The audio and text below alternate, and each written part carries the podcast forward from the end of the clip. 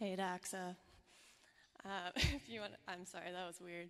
Uh, if you want to head over to 1 Corinthians 10, uh, that's the scripture we're going to be in today.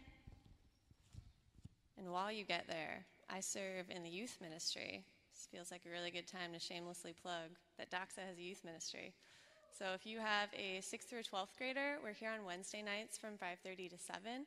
Um, we open up the Bible, we talk about the sermon, or we talk about something that's just on our hearts, and then we jump on the trampolines for the second half. So that's always a really good way to get your kids to want to come.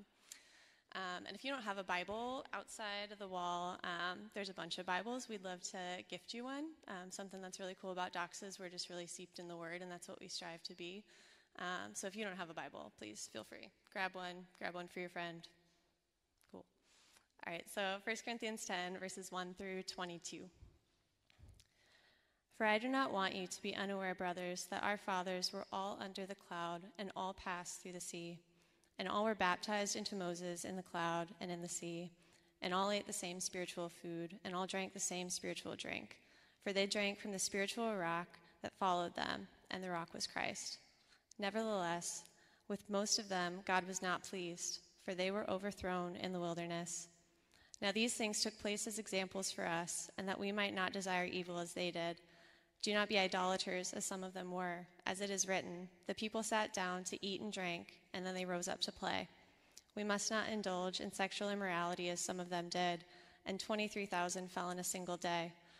We must not put Christ to the test, as some of them did, and were destroyed by serpents, nor grumble, as some of them did, and were destroyed by the destroyer. Now these things happened to them as an example but they were written down for our instruction, on whom the end of the ages has come. Therefore, let anyone who thinks that he stands take heed lest he fall. No temptation has overcome you that is not common to man. God is faithful, and he will not let you be tempted beyond your ability. But with the temptation, he will also provide the way of escape, that you may be able to endure it. Therefore, my beloved, flee from idolatry. I speak as to sensible people. Judge for yourselves what I say. The cup of blessing that we bless, is it not a participation in the blood of Christ? The bread that we drink, is it not a participation in the body of Christ? Because there is one bread, we who are many are one body, for we all partake of the one bread. Consider the people of Israel. Are those not who eat the sacrifices participants in the altar? What do I imply then? That food offered to the idols is anything, or that an idol is anything? No. I imply that what pagan sacrifice they offer to demons and not to God. I do not want you to be participants with demons. You cannot drink the cup of the Lord and the cup of demons. You cannot partake of the table of the Lord and the table of demons. Shall we provoke the Lord to jealousy? Are we stronger than he? God, I just want to pray for um, our sermon today. God, I thank you that we have your word to lean on, God, and I just pray you'd make your word so sweet to us and that we would build our lives upon it. Um, God, I pray that you would calm our hearts as we get ready to hear this sermon and that you would speak through Rob, um, that we would, we would hear whatever it is that you are wanting us to hear. It's in your name. Amen. All right. Well, good morning, Doxa Church. Hannah, thanks for doing that. We are, Doxa, in week 18 of a 32 week study that we are going through through the letter, letter of First Corinthians, right? We're talking about this, this early church. The Apostle Paul had started this some years before. The church started to go into decline. There was a bunch of things happening, and Paul is writing to them to really just kind of help them out. And this is a great help for us as a, as a young church living in this city of, of Madison. But if you are new to Doxa, welcome. Hope you guys feel welcome. My name is Rob. I'm one of the pastors here. It's honestly great to have you part of the, the Doxa family today. But 1 Corinthians chapter 10 today. All right, if you have your Bible in front of you, you look down, you'll notice the heading of this chapter likely says, A Warning Against Idolatry. All right, some of your, your versions will say a warning uh, from Israel's past. And if you know your Bible, you know that Israel's past is really just a past that is littered with idolatry. And so idolatry is really just the, the big topic today in 1 Corinthians chapter 10. And as we get into this, I just want to remind you, all right, the God that we serve is, is a good father. All right, that we can sometimes think and, and understand the nature of God, that He's an omnipotent, omnibenevolent king, right? And just so powerful. But we forget the fact that God reveals himself throughout the Bible as that of Father. And as a loving father, he's coming to us today to help us navigate the everyday stuff of life, just like Paul was helping the Corinthians do here, because he's going to warn us of kind of like the disastrous outcomes of idolatry in all of our lives. And this is why Paul says a few times, look back in verse 7, he says very pointedly, do not be idolaters. And then again in verse 14, he says, flee from idolatry. And so, this big topic, we, we got to deal with it. But when it comes to idolatry, verse 1 is very significant. All right, it's a great place for us to start. But look back. Paul says, For I do not want you to be ignorant. Now, Doxa, this is what I'll say. All right, I think many people today, all right, and we're not talking about people out there, many Christians in this room, you love Jesus, many people are very ignorant regarding what Paul is going to teach us today about idolatry. All right, and I'm not just talking to some of you, maybe you're, you're new to Christianity, you're new to the Bible, you just became a Christian, but I'm also talking to those of you who maybe you've been a Christian for a very long time. You've been following Jesus longer than I've been alive. And maybe you come to a place like this where you gather like this and you can be tempted to have the thought of, you know what, I, I know this. I'm very confident in my Bible knowledge. I kind of know the stories. I've heard about idolatry. Like, I, I, I get it. I, I understand this. But here's what I want to say, okay? Doxson, no matter where you find yourself on your spiritual journey today, the truth is, every single one of us needs to listen very carefully to Paul today about idolatry. Because it's something that impacts every single one of our lives. That idolatry is, is not just something that existed with like primitive people throughout the Bible and throughout history, but it's, it's really something that exists in all of our lives. And it's really a very serious thing. It's way bigger and way more pervasive than many people today, many Christians today, even realize. And to begin understanding idolatry, let me just kind of start off by telling you the story of the Bible and how we as people get to the position of, of really just being an idolater. So if we go back all the way to Genesis chapter 1, Genesis is a book of origins, the very first chapter, the very first book of the Bible. God is there, and He creates. We studied this a, a, few months ago as we looked in depth at the first 12 chapters of Genesis, but God is there and He makes us. He makes all of humanity. He makes us in His image, which means we all are made in the image and likeness of God. So every single person that you've ever locked eyes with has dignity, value, worth, and purpose. But as God made humanity, He made all of humanity to worship Him, to glorify Him, to honor Him, to love Him, to live with Him, and to enjoy Him. This is why, in fact, you are made, that why we are made as people. So we are made as worshipers. All right, so all of humanity is made to worship. This is just a universal truth that we need to know about humanity. Now, I want to recognize that there might be some people, right, even in this room, where maybe you would push on that statement. Right? Maybe you would say, Well, I'm here, I get it, you guys are Christians, you, you love God, you're clearly worshipers, but I'm here, I'm kind of in a position where I don't even know if I believe in God, so I am not a worshiper. Or maybe you would like survey your friendships and your, your lives and, and think, like, okay, I have some atheist friends that do not believe in God. There is no way that they are worshipers. Doxa, I need you to understand this. All of humanity are worshipers.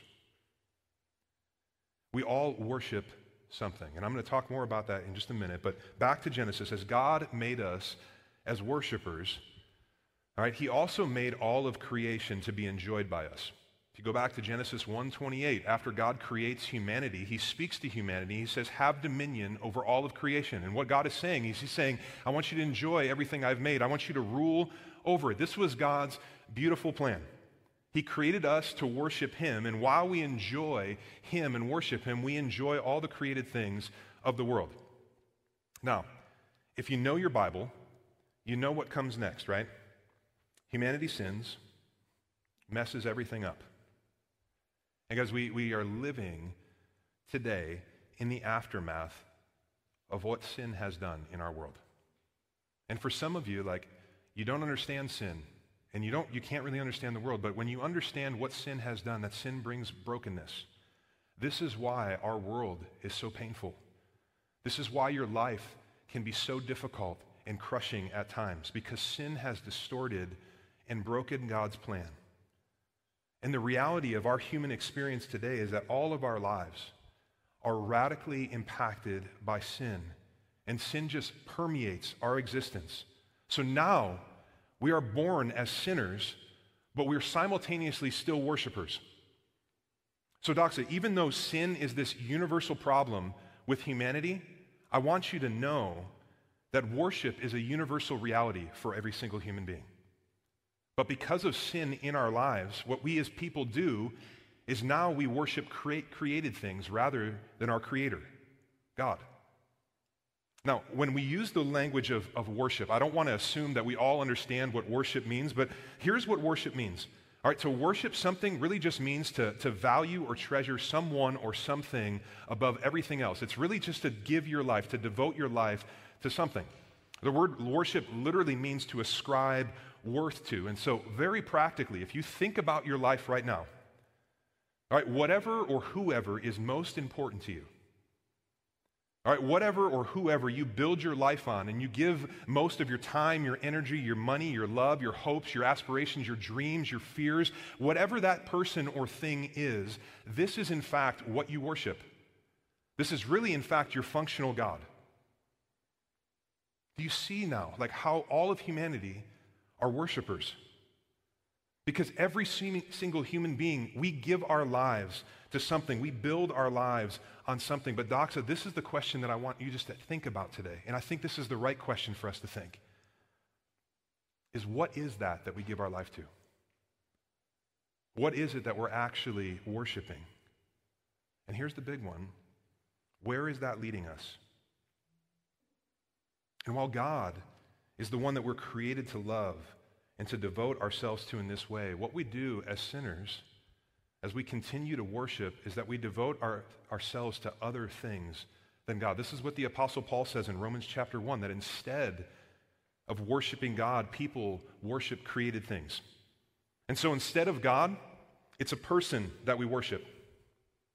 It's a job that we worship. It's a hobby that we worship. It's our bank account that we worship. It's our appearance, our workout routine, our, our, our just whatever, guys. There's so many things that we can build our lives on and build our lives around that we can worship. And you know, I have, and I have had atheist friends who will say to me, I am not a worshiper. I fundamentally reject that. Do not put that on me. And we can have cordial conversations and just kind of talk with each other. We're, we're friends, we love each other. But I'll tell them, like, I know that you don't believe in God, and I know that you don't worship God, but you are still a worshiper. You just worship your own mind. You worship your own intellectual ability to figure things out that are beyond yourself. And so you still are a worshiper. The big thing that we just need to know, guys, is that Christian or not, all people are worshipers we give our lives to and we build our lives on something. So here's what I want you to know regardless of where you're at, every single one of us is incredibly spiritual. You need to know that about who you are as a human being. And all of humanity is constantly in the act of worship. We're constantly giving ourselves to people and things and creating just a life that revolves around things other than God. And this is by definition idolatry. So, idols are, are anything more fundamental in our lives than God. Anything more fundamental than God that we, we look to for happiness and for meaning and validation and security and identity. They're just these excessive desires for even good things right? to have an idol in your life, it doesn't have to be this overtly sin thing, but it can be just like a good thing that really just becomes an ultimate thing and gets blown up way out of proportion. It can be material possessions, it can be marriage, a career, achievement, work, a political cause, financial security, and the list goes on. All of these things, they're good in and of themselves, but what ends up happening for so many people is that these created things become ultimate things, they become God-like things. And when that happens, what we do is we make for ourselves functional masters, these little false gods, these idols that direct our lives and drive our actions. Said this is idolatry. And this is something that we're, we're all prone to, which leads to just like disastrous consequences in our lives, which is why Paul is warning the, the Corinthians of this and really us today okay? You with me? If you're new, you're like, wow, you just really dove in deep, okay? Like, it's not always this intense, but this is the way we do the Bible, right? We just, we just kind of go book by book, chapter by chapter, and this is where we find ourselves. And it's, it's very much a warning of the disastrous nature of idolatry. And so this is a very big topic, something we need to talk about and understand. And here's how we're going to approach understanding this, okay? We're going to look at three things, consider three things. First, we're going to look at the history of idolatry. Second, our experience with idolatry. And then third, the escape from idolatry. So, first, the history of idolatry, okay? Look back to verses 1 through 10 and 18 through 22 in your Bible. All right, we see that in this passage, there are really just two histories at play. You have the Israelite history and the Corinthian history. And the reality is, is that these are just two common historical examples of human experience, which is idolatry. That if you look at both histories, both histories speak about a people who have been delivered by God. The Israelites, they were delivered from Egypt. The Corinthians were delivered from sin and death. Both of these histories speak about people who have been sustained by God. The Israelites by spiritual and physical food and drink, and the Corinthians by spiritual food and drink, which is the Lord's Supper. It's communion. We're going to talk about this and celebrate this in a little bit. But both of these histories also speak about people who, in spite of God's deliverance and sustenance, they were drawn to other gods. They turned their back on God and they turned to these idols. And these passages speak primarily about God's judgment and discipline in the lives of God's people. And I want you to hear this, okay? If you read the Bible, you'll see that throughout the Bible, there's like a, a condemnation, a hard line against idolatry as a whole.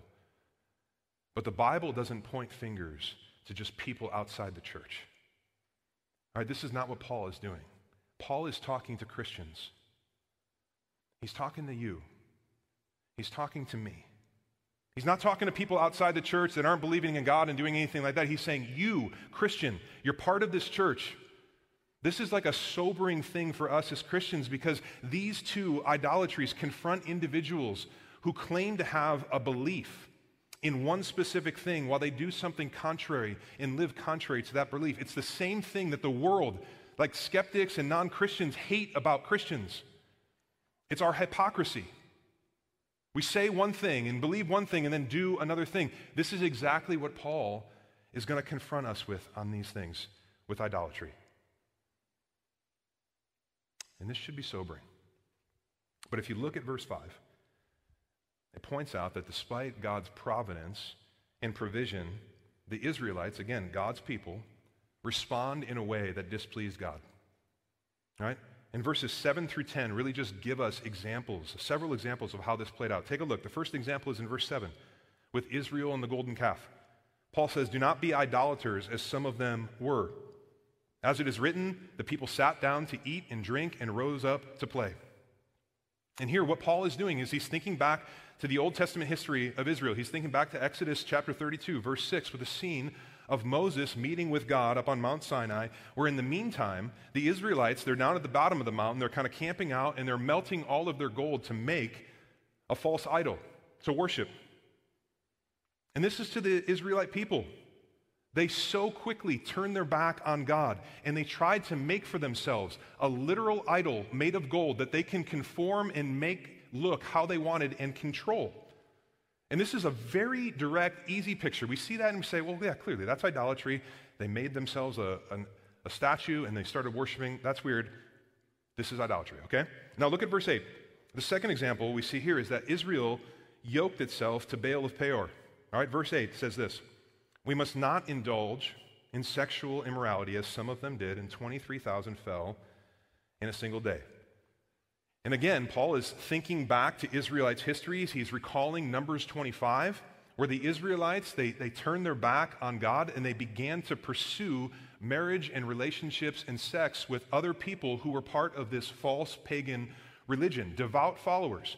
And as they did this, as they entered into these marriages and these relationships, they really started turning their back on God and following these false gods.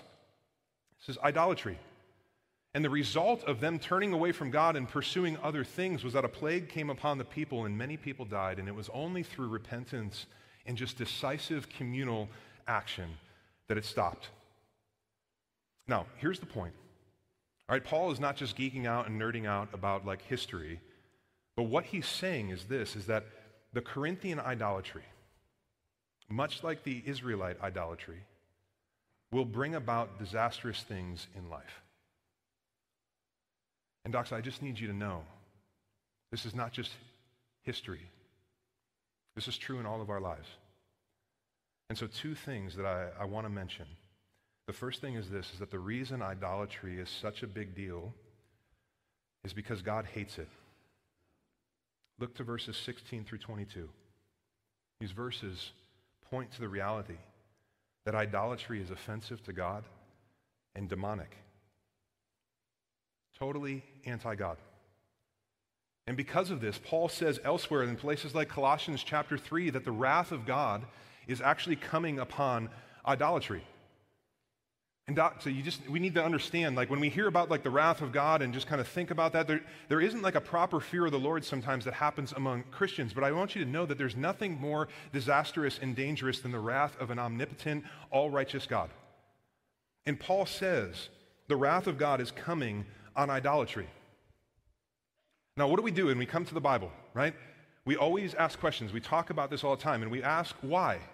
So, why? This is a great question to ask here as we talk about idolatry and the wrath of God, but why is the wrath of God coming upon idolatry? Like, what is the big deal? Take a look at this. Exodus chapter 20. It's going to come up here on the screen. This is what God says You shall not make for yourself a carved image or any likeness or anything that is in heaven above, or that is in the earth beneath, or that is in the water under the earth. You shall not bow down to them to worship or to serve them. For I am the Lord your God, am a jealous God. So, the wrath of God comes on the idolater because God is a jealous God. Verse 22 in 1 Corinthians 10 points to this as well. And, and I need to explain this to you because this is really important, right? Because this is why at 27 years old, Oprah Winfrey turned her back on Orthodox Christianity and left God because she came across a passage like this and said, God is a jealous God. I don't understand that. Doesn't this sound like a God that I want to worship? And she turned her back. And many people, when they come to the Bible, they don't understand things like this. And so rather than trying to wrestle with it, they just take it at face value and say, well, I don't like that, and so I'm not going to. We can't do that, Doxa. So let me explain this to you. And I'll, and I'll use the words of a, a pastor theologian named John Piper, but he says it like this There is a righteous and holy jealousy, and then there is an unrighteous and weak and insecure jealousy. And God's jealousy is not only righteous, that is, He deserves our deepest and strongest affections and admiration, but it is also loving. It is a loving jealousy because we were made to find our greatest joy when He is our greatest treasure. He is jealous that He be honored by being treasured, and He is jealous that we be satisfied by treasuring Him. So God is a jealous God in a loving way, and He is jealous in a righteous way. And we just need to understand this because if we find God to be so insignificant or unimportant that we need to put other things in our lives that takes the place of God to satisfy us more than He does, then we not only offend Him, but we also destroy ourselves. And those two things make God angry because he doesn't want to be offended and dishonored, but he also doesn't want us to destroy ourselves because he loves us, he created us, he's got a plan for our lives. Doxa, uh, idolatry, like literally contra- contradicts like both of those things, and so his wrath comes upon the idolater. This is the first reason why idolatry is so disastrous for us as people. Now, the second thing that I'm mentioning is this. I want you to understand that idolatry in our lives at the very least, will impact our joy. At the very least, it will affect our contentment and our experience in life. But, Doxa, hear this. At the very worst, idolatry might not just bring about just like an unfulfilled life that God wants us to have, but it can bring a life eternally separated from God because our worship is so messed up that we actually don't really love God. That we love all these other created things over here, and we do the religious thing over here, and we think we're fooling ourselves when we actually say, I love God, because we actually love and effectively worship something else. We might love something more than we actually love God. This was the Israelites. This is what was happening to them in this history lesson. And this is why Paul calls on the Corinthians to stop engaging in idolatry. He's really just saying, guys, you don't understand the possible outcomes of this. He's saying you don't understand, like that there are spiritual realities that exist in your idolatry that can not only destroy your life today, but will destroy your walk and your relationship with God. And it can even happen for eternity. Now, the reason that Paul starts with this, guys, this history lesson, look back to verses 6 and 11. Very specific reason why he starts with this history. What is it? He says in verses 6 and 11 that this history of Israel is really to serve as an example for us.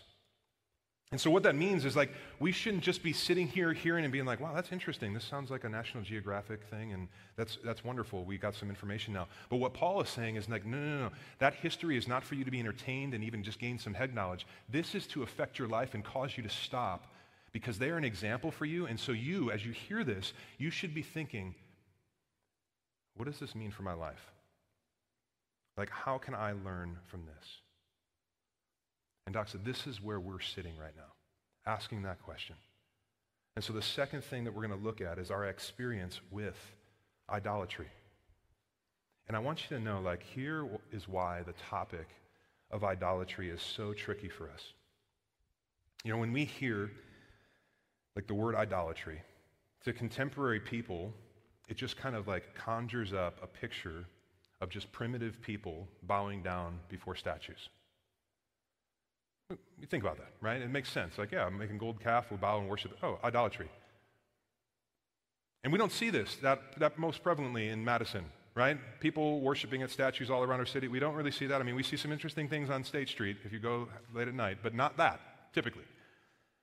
But I want you to know that while Madison doesn't have like statues that we see a bunch of people worshiping at, our culture in our city is not fundamentally different than the ancient ones with these statues.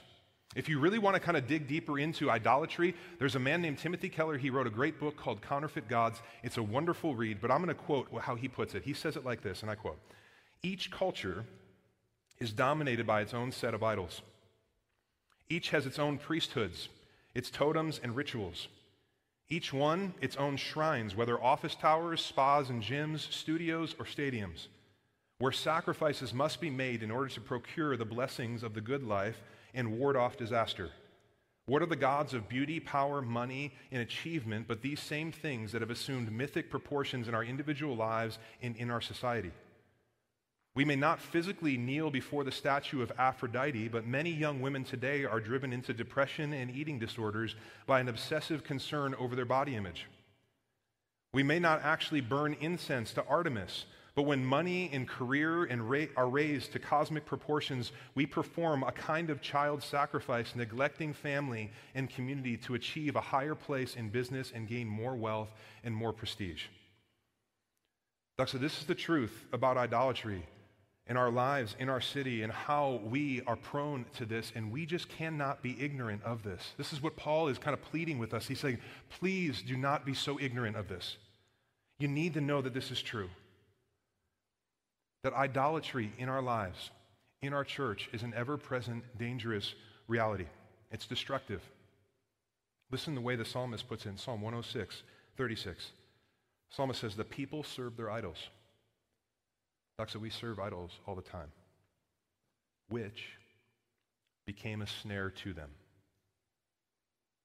Idolatry is a snare and leads people into sin. And I really want you to hear this because when we understand this, guys, it, it, really changes our outlook on, on living for God and understanding our sin. See, idolatry is, is not just another sin that ensnares us, but idolatry is really the underlying root cause of all of our sin. Take a look at Romans chapter 1. It's going to come up here. Paul shows that idolatry is really not just one sin among many, but actually what is fundamentally wrong with the human heart. Look what Paul says. For although they knew God, they neither glorified him as God nor gave thanks to him. These are people that are in church and they're saying, I know God. But then they look at their lives and their lives are not glorifying to him at all. They're not thanking him. and then he goes on to say, they exchanged the truth of God for a lie and worshiped and served created things rather than the Creator.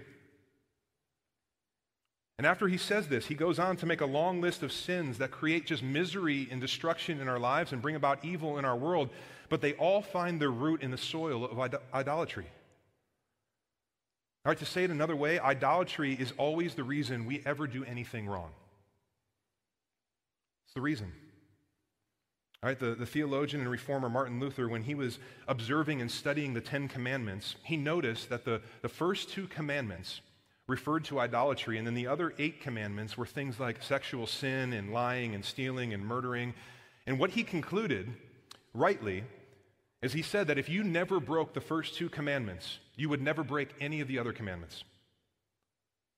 That idolatry is really the root of all other sin.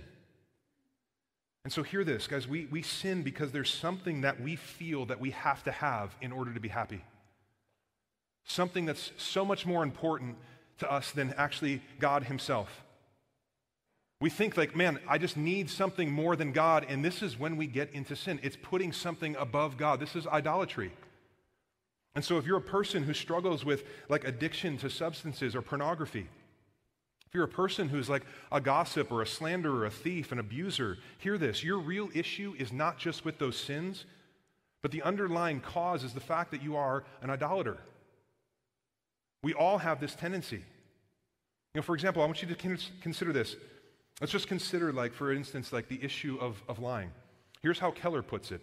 He says, We wouldn't lie unless we had first made something, whether it's human approval, reputation, power over others, financial gain, more important or valuable to our heart than the grace and the favor of God.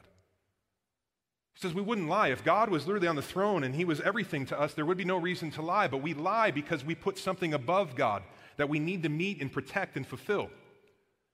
Idolatry has its root in all sin. Because when we understand this, it changes everything. Because let me just let me just speak to you. Those of you who are Christians, and you're like, you're trying to live faithfully for God. Like you understand the gospel. You understand what Jesus has done to save your life and you're trying to live in holiness, become like Jesus. You're trying to, Romans 8:29, be conformed to the image of Christ, and you're fighting sin. Let me just tell you guys, the secret to killing sin in our life is not to just focus on that sin and try hard not to do it. But it's to identify and dismantle the idols in our lives that are leading to that sin. Because in some ways, the sin in our life is like fruit hanging off of a bad tree. And many times, Christians and pastors will get up like this and they will come after your sin. And they will be like, stop looking at pornography, stop cheating on your wife, stop getting drunk, stop doing it. And they'll just go after the sin and say, you need to get rid of all that bad fruit, all that bad sin, and you need to bear good fruit for the Lord. But here's the issue with that thought the cause of that bad fruit ultimately is a bad root in idolatry. That in fighting sin and living for God, we just can't be fixated on the fruit, but we have to actually do the work and say, where's the root? Because if, if we don't get to the root, we're just going to pick off that bad fruit and there's going to be another one that grows because the root is still in idolatry. Does that make sense? Is this making sense to people? Because this is a huge, huge thing. This is what Paul is getting at. He's looking at these crazy, sinful Christians in Corinth and he's saying, guys, your life's a mess. The church is a mess. You're all so sinful. Pay attention to the idolatry in your life because this is what's causing all of your problems. It's bringing about destruction in your life, it's bringing about destruction in the church. And so let's do this. All right, when it comes to idolatry, Doxa, it can just be really tricky to figure out what the idols are in our lives. The truth is, we all have them. We're all sinful people. And every one of us, at times, we allow idols to kind of occupy space in our lives. And so, if we want to be the men and women that God has created us to be, right? If we want to be who we always say, like we want to exist for the glory of God and the good of Madison, what we actually have to do is do the hard work of Psalm 139, where the psalmist says, Search me, O God. Show me any grievous way in me. And I want to do this. I want to help us to kind of search ourselves. I want to ask some questions. And, and I, I recognize, guys, many Christians don't like to do this. Many Christians are really content with, you know what? I'm going to come to church. I'll come to connection group. I might even go to Intro to Doxa or something like that. But when I leave here, I leave here. I'm certainly not going to do the work of saying, God, shine your flashlight into the deep crevices of my life to show me my sin, because that's going to make me feel uncomfortable, and I'm going to have to give up that thing because it's not of God. That is an idol. The reason we don't want to do that is because we like it, we love it. And so we don't want to say, God, search my heart. But guys, this is who we are as the Doxa family. All right, there's no time to play. We're just going to get to it, and I'm going to ask you some questions that's going to help us to do this. All right, so think about this.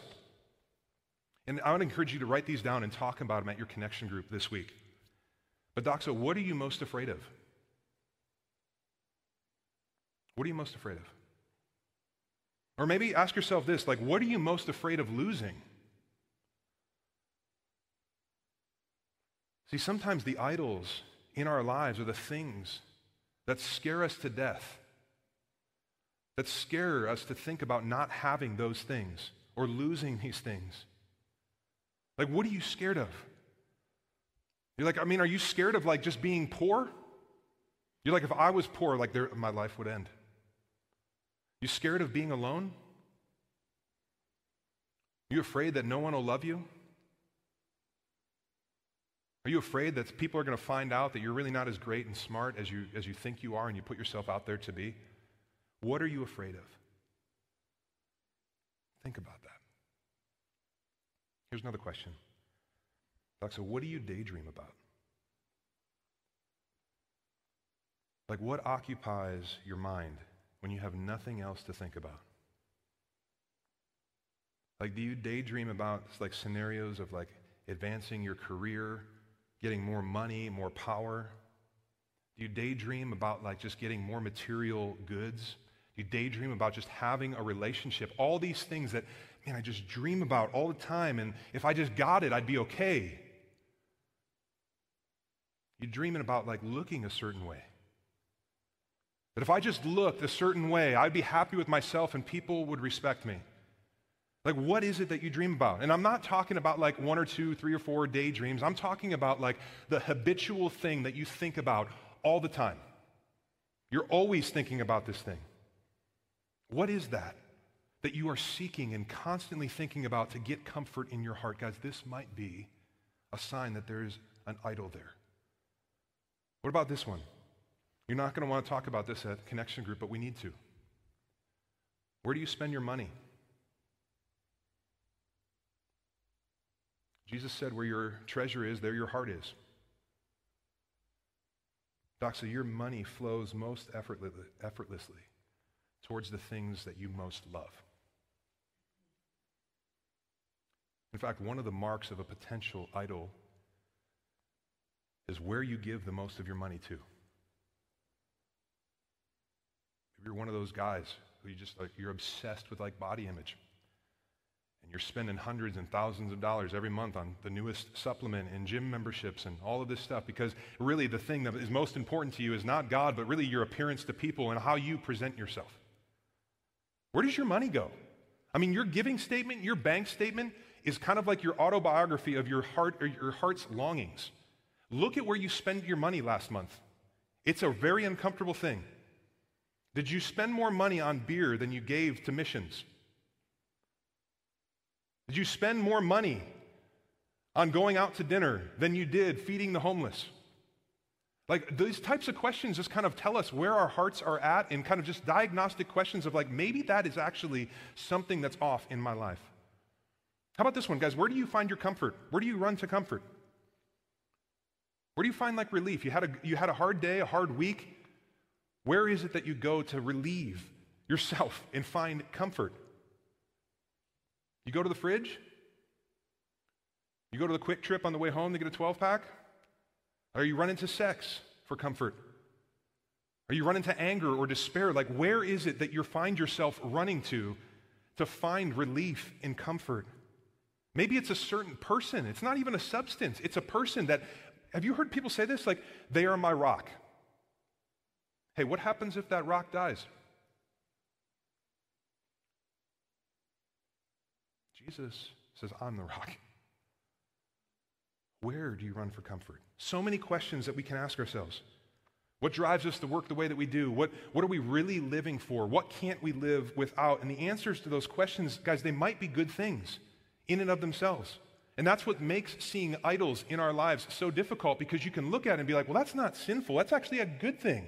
Like that person, that relationship, that hobby, that rhythm to my life, it's not sinful. And so you say it must be good. But the problem is, is that good thing has turned into a, an ultimate thing, and it actually is not good anymore. But we need to understand that idolatry is, is not just a failure to obey God, but it's setting our whole heart on something besides God. It's pursuing something that only God can give us. And you know, as I thought about this in my own life, I'm just going to like just stand up here and just kind of bear it, okay? Because maybe it'll be helpful for somebody. But I thought about like in idolatry, like sometimes like when I'm studying for passages, I get like really excited. And I'm like, this is amazing, Jesus, yes. Little kids, lamb, love, grace, all that stuff. Reading this one, it's like I needed a helmet and a cup, okay? It was just like God just like punching me. If you don't know what a cup is, you can talk to your dad when you get home or something like that, okay? But here, this is the, the thing. I, I was thinking about this and it really just kind of highlighted in my head of the times in my life that I actually am idolatrous. And I thought back I'll share three with you. Right when I became a Christian, there was a, a, a, teammate of mine named Andy. He shared the gospel with me a couple hundred times. Plane rides to games, bus rides, hotel rooms. He, he led me to the Lord. I love Andy. Thank God for Andy. And I remember after I became a Christian, I went to Andy for everything. I literally, if there was anything in my life, I went to Andy for help. All the time, like speed dial. And I remember I was filling out a job application to go on staff with a church. And it asked me like a question like, why do you love God? Why do you want to work for a church? And I was like, oh my gosh, Andy, I got to call Andy. And I call Andy. I'm like, why do I love God? Why am I going to work for a church? And he just interrupted me, standing at a coffee shop named Grounds for Thought with the records right in front of me that they've sold. And he said, Rob, I am not your God. And he hung up the phone. But he's right. But I elevated him to that. And that wasn't a bad thing. Relationships are great. We're the family of God. But when you take that relationship and it becomes He's your helper, not the Holy Spirit, that is bad. It's idolatry. Shortly after that, I've never really kind of been like obsessed with working out or anything. I was an athlete, so I had to work out. That was like my job all the way through college.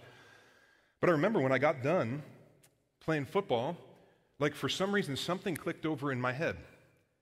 And I was like, I have to look a certain way. And I got obsessed. I'm weighing chicken, I'm weighing potatoes, I'm like going to the gym for hours, multiple times a day. I found myself like skipping church, skipping connection groups, stopping hanging out with people because nothing could take the place of my gym routine. I had to go. And God, being so gracious, He gave me a job in the middle of the Rocky Mountains one summer. I was out there all summer. I was an hour and 15 minutes from the nearest gym. And I freaked out the first two weeks, three weeks, month that I was there, it was like the worst month of my life because my idol had died. And I was sitting there thinking, like, oh my gosh, I can't go on living. Like, this is the worst. I couldn't focus. And I actually took people's cars and drove an hour and a half, or two and a half hours round trip, uh, like for like a week and a half to go to this gym. And then finally they were like, bro, you're using all of our gas. Like, where are you going? I was like, don't worry about it. Don't, don't. It was an idol in my life. It was the ultimate thing, a good thing like taking care of my body. It's the temple, right? But it became this thing that I was obsessed about. More important than God.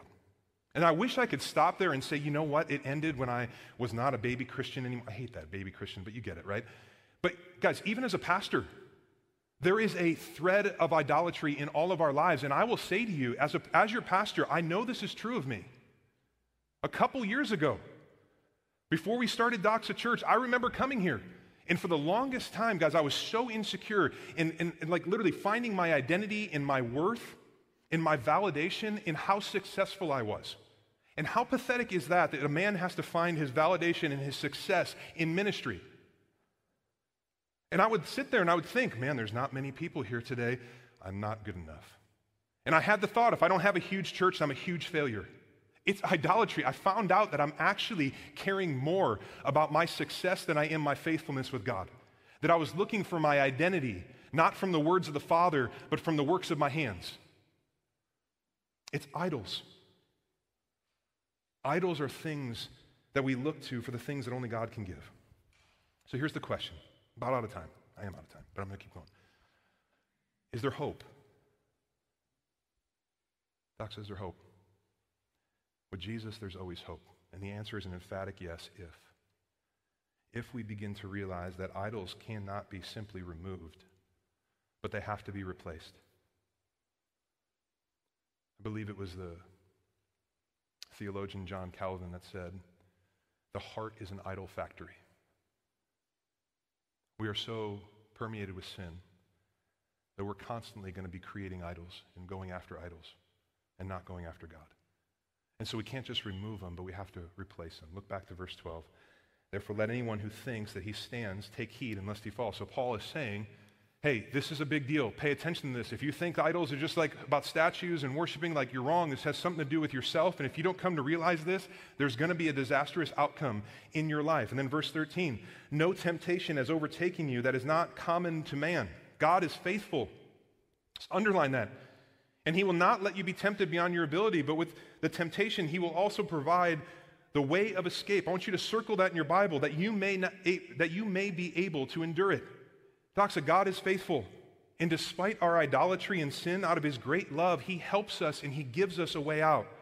And Paul is saying, and he's saying to you, and I'm saying to you alongside God, of no matter how idolatrous you think you are, no matter how sinful you see your life right now, guys, there is an escape, there's a way out, and no Christian is ever stuck in a temptation that's too strong because there's always victory in Jesus. Amen. This is who he is. And so he says in verse 14, Therefore, my beloved, flee from idolatry.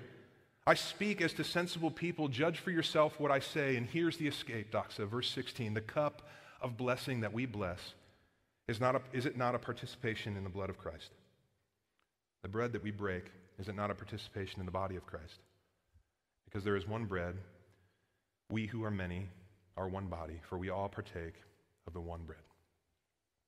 Here it is, Doxa. There's a way of escape from idolatry, and Paul explains it through talking about communion. And he says communion is really ultimately about participation in Christ, meaning that when we take communion, we're aligning ourselves with the love, the grace, the forgiveness, and the power of Jesus. And as Paul talks about the act of communion, he's saying that as Christians do this, we do this as we look to Jesus to be our everything, to help us, to fulfill us, to empower us, to lead us.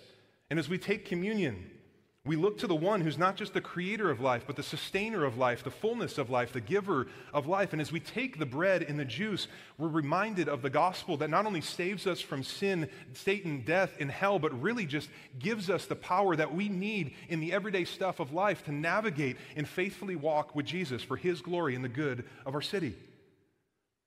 And maybe you're hearing this and you're thinking, like, guys, this is like elementary. This is like very Sunday schoolish.